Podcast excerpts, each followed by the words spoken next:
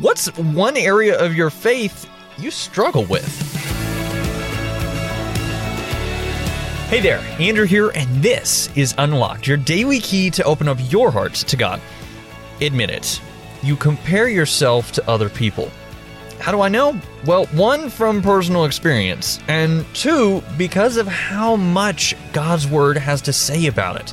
Now, while some friendly competition in sports can be fun, comparing ourselves to others, and we're still feeling like a failure, isn't fun. And the latter is the kind of comparison we're going to look at today. Our devotion today was written by Kaylin Hartman, and it's called Growing in the Lord. When I was just starting high school, it was tough. I wasn't getting the grades I wanted to get. There was so much more work, and I didn't fit in quickly. It was such a hard transition. Why is this so much harder? I wondered. And then I began to compare myself to others. Why isn't it this hard for everyone else? My sister's doing so much better than me, and she seems fine with the workload. So why am I struggling so much? It's the same way with our walk with Christ. When we struggle with sin, doubt, or hard passages of the Bible, we sometimes start to compare ourselves to other Christians. We can even start to believe everyone else's faith is, well, perfect. But that's a lie. We all struggle with different aspects of following Jesus. The good news is God calls us to community with other Christians, not comparison. As Christians, we're all sinners, saved by grace, growing in a relationship with our Savior.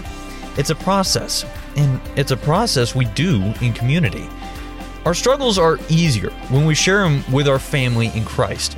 If you're wrestling with something, share it with other trusted Christians, whether that's your parents, your siblings, a pastor, Bible study group, or someone else. When we share our struggles with other believers, we find that everyone is struggling with something. That honesty allows us to encourage each other as we all grow in the Lord.